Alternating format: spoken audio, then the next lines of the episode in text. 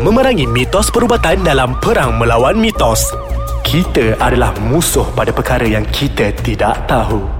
Hai Assalamualaikum Warahmatullahi Wabarakatuh Dan selamat sejahtera kepada semua Jadi bertemu kita sekali lagi di segmen Perang Melawan Mitos di Podcast Ais Kacang Jadi saya host anda Dr. Khair Hafiz Al-Khaibin Khair Amin Akan sekali lagi bercerita mengenai mitos-mitos kesihatan Dalam hashtag Perang Melawan Mitos Jadi hari ini saya tak berkesorangan Saya jemput satu tetamu khas uh, Di uh, konti kita pada hari ini Untuk sama-sama kita nak cerita mengenai mitos kesihatan Jadi saya perkenalkan Dr. Afidah Sohana Ahli Metrikman dan juga saya punya setiausaha dalam kita punya pertubuhan Mac Mai ni. Jadi Dr. Hafida apa khabar?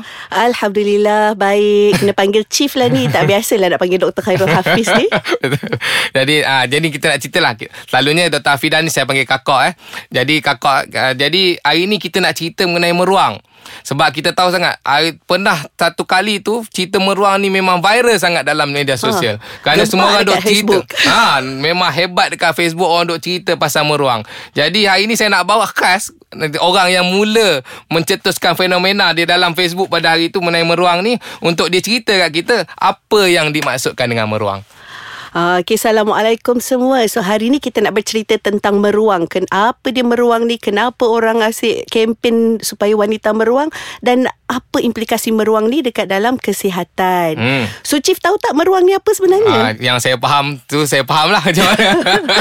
so, sebenar-benarnya kalau Chief, hmm. meruang ni dari segi bahasa maksudnya mengeluarkan kotoran dari dalam perut mayat. Hmm. hmm, hmm, hmm ha, menyucikan mayat. Oh, okay. So, tak tahu kenapa orang nak guna untuk kehidupan seharian. Okay. So, dari segi kumpulan yang mengempen meruang ni dia kata meruang ni menyucikan faraj. Okay. Uh, so macam mana dia buat tu? Maksudnya dia uh, gunakan jari untuk membersihkan bahagian dalam faraj wanita mengeluarkan lendiran-lendiran dekat situ. Hmm. So bila kita keluarkan lendiran-lendiran ni yang pertama sekali kita kena tahu Uh, kenapa ada lendiran dalam Faraj eh? Mm-hmm. Uh, so sebenarnya Faraj ni kalau dah, siapa yang ikut Twitter saya, saya dan Facebook saya saya kata um, faraj atau vagina ni adalah self cleansing organ. Hmm. So lendiran-lendiran ni sebenarnya yang membersihkan faraj tu sendiri dan juga mem uh, protect eh. Hmm. Apa um, apa word protect chief dalam bahasa Melayu ni melindungi melindungi ah uh, melindungi faraj kita uh, pangkal rahim kita rahim kita daripada banyak benda. So nanti kita cerita lebih panjang lah pasal tu. Hmm. jadi memang kita dapat tengoklah orang duk sebabkan apa bila kita cerita pasal benda ni dia jadi sensitif pada masyarakat. Sebab ah. benda ni menjadi satu benda benda uh, amalan masyarakat Melayu ni tu selalu buat.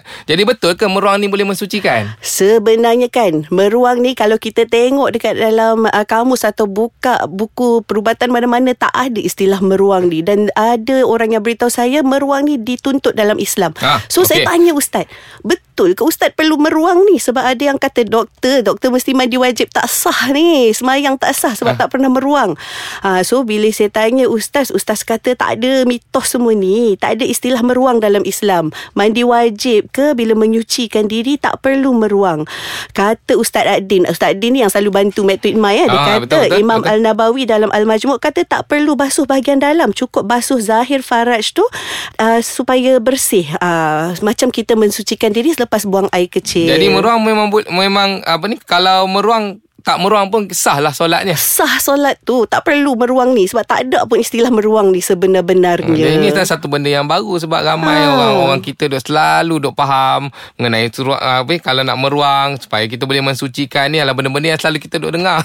Ha. Jadi kita Tapi nak, ha. itu mitos lah. Itu yang kita kata. Meruang ini untuk mensucikan faraj itu adalah satu mitos. Ha. Hmm. Jadi itulah yang kita nak bagi faham. Orang kita punya pendengar-pendengar faham bahawa apa yang mereka buat selama ni mungkin adalah salah satu salah faham yang mereka buat. Yang supaya kita nak kita harapkan bahawa benda ni boleh mereka perbetulkan selepas ini. Jadi meruang bukanlah digunakan untuk mensucikan. Itu yang paling penting untuk kita bagi faham. Jadi nak tanya kakak jugalah. Uh, betul ke kalau meruang ni boleh membantu hubungan dengan suami atau apa-apa? Ini kadang-kadang orang selalu cerita ni. Kita pun ah, pening nak menjawab. betul. Ah, ramai yang sebut perkara ni dalam Facebook yang tanya saya dalam Twitter. So dia kata kalau kita meruang maka hubungan hubungan dengan suami tu bertambah baik. Okey, nanti kita start kita kita stop kat situ dulu. Nanti oh, kita nak sambung jadi, balik. Jadi kita jumpa lagi. Ni. Ha, kita jumpa lagi selepas ini dan kita kakak boleh sambung balik cerita mengenai hubungan suami isteri. Okey, terima kasih sekali lagi kerana bersama-sama dengan kami ni dalam segmen Perang Melawan Mitos. Saya host anda Dr. Khair Hafiz Al bin Karamin bersama saya adalah tetamu istimewa yang saya bawa khas iaitu ahli medtrik mai Dr. Afira Sohana yang saya panggil sebagai kakak. Jadi tadi kita duk cerita pasal meruang. Uh, tadi kakak ada menceritakan mengenai adakah meruang membantu hubungan dengan suami. Jadi apa pendapat kakak? Ha ni satu lagi jawapan pendek dia mitos. ha. Okeylah. So basically um orang selalu tanya, uh, orang selalu kata kalau meruang ni akan membantu perhubungan dengan suami ya. So uh, bila saya tanya macam mana boleh membantu dia kata, uh, okey kalau kita meruang maka uh, faraj kita lebih ketat lah. Ha, tu saya cakap secara ah. open lah. Kita, open. kita tengah berbincang perubatan ya. Ha, bila kita perubatan kita bincang uh, secara uh, terbuka lah. Okay. Jadi sebenarnya apa yang terjadi bila kita meruang kita buang semua lendiran dekat dalam tu. Jadi uh, dah tidak ada uh, benda yang membantu pada perhubungan tu. Dan sebenarnya boleh menyebabkan luka boleh menyebabkan uh, infeksi ya. Hmm, uh, jangkitan, kuman, kuman. Uh, so tidak kalau betul nak membantu perhubungan suami dengan isteri sila buat senaman kagel. Okey. Macam mana senaman kagel tu mana wah nak cerita dekat dalam radio senaman kagel ni panjang pula kan apa kalau nak cerita fungsi sena- apa sebenarnya uh, so senaman kagel ni fungsinya adalah untuk menguatkan lagi otot-otot di bahagian uh, pinggul kita lah pinggul uh. bahagian uh, pelvis kita. Okay. Uh, so itu dapat membantu mengurangkan risiko tombong okay. uh, tombong ni prolapse ya okay. uh, rahim kita jatuh hmm. orang kita kata dan juga boleh membantu perhubungan suami isteri uh, jadi bukanlah meruang tu Bukan lah kita meruang. nak bantu janganlah dengar dari apa cakap-cakap bani merapik lagi merapu uh, tu ha. itulah kadang-kadang kita duk dengar bukan apa kadang-kadang macam ni kita kadang kita tengok masyarakat kita ni bila duk cerita pasal apabila ada kaitan dengan perhubungan suami dan isteri ah mereka sangat-sangat sensitif. Banyak perkara yang mereka nak buat bukan apa mereka pun faham bahawa benda itu adalah satu benda yang sangat penting dalam perhubungan dengan aa, ah, dalam keluarga dan juga perhubungan suami isteri. Itu yang kadang-kadang dia duk dengar juga supaya mereka ada cara untuk mereka buat.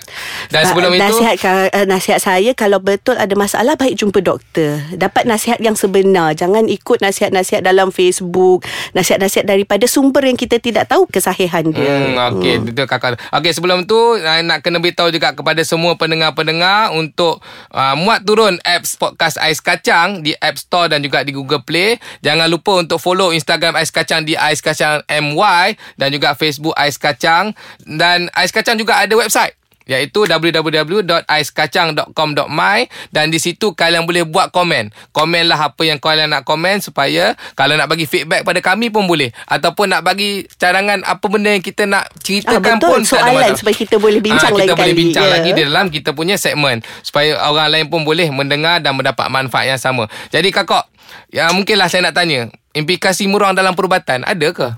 Uh, banyak implikasi sebenarnya meruang pada perubatan sebab itulah saya tekankan sangat jangan meruang. Okay, yang pertama sekali tadi kita cerita dekat dalam uh, faraj kita ada lendiran. Sebenarnya uh-huh. ada flora ya, ada banyak bakteria bagus yang duduk dalam tu yang mengekalkan okay. pH dia pada kurang pada 4.5 uh-huh. dan juga uh, lendiran-lendiran yang menjadi uh, dinding pada uh, jangkitan kuman ya. Okay. So kalau kita meruang yang pertama sekali kita meninggikan risiko mendapat jangkitan kuman. Hmm, okay. Kalau mendapat jangkitan kuman tu dia boleh masuk ke dalam uh, rahim dan boleh menyebabkan pelvic inflammatory disease. Hmm, okay. Pelvic inflammatory disease ni boleh membawa kepada masalah untuk hamil, boleh membawa pada masalah kandungan di luar rahim dan juga kalau kita meruang waktu uh, hamil ya, hmm, hmm. boleh menyebabkan kelahiran bayi pramatang. Dia meruang waktu hamil juga. Ah, ada sebenarnya itulah Allah yang tu. Jadi kalau buat benda-benda macam ni boleh menyebabkan kelahiran bayi pramatang. Sebenarnya lendiran dekat dalam sebab ramai yang kata lendiran tu perlu dikeluarkan. Sebenarnya lendiran atau keputihan ni penting satu sebagai bahan pelincir sewaktu perhubungan. Yang kedua dia membantu sebenarnya supaya sperma tu boleh hidup lebih lama, boleh berenang menuju kepada ovum ataupun telur daripada wanita membantu pada hamil. So hmm. kalau kita buang macam mana dia nak bekerja? Ah, dan juga uh, ia melindungi risiko daripada mendapat cervical cancer, kanser pangkal rahim. Uh, okay. So janganlah meruang. Okey. Jadi itulah terima kasih kepada Kakak kerana sudi untuk share dia punya ilmu eh kepada kita mengenai meruang. Saya harapkan kepada kita semua kita punya pendengar-pendengar di podcast Ais Kacang ni boleh mendapat manfaatnya. Jadi kita jumpa terima kasih Kakak kerana sudi untuk datang ke segmen ini dan uh, kita mungkin kita boleh jumpa lagi ya. Jadi kepada semua uh, terima kasih kerana mendengar dan ciao.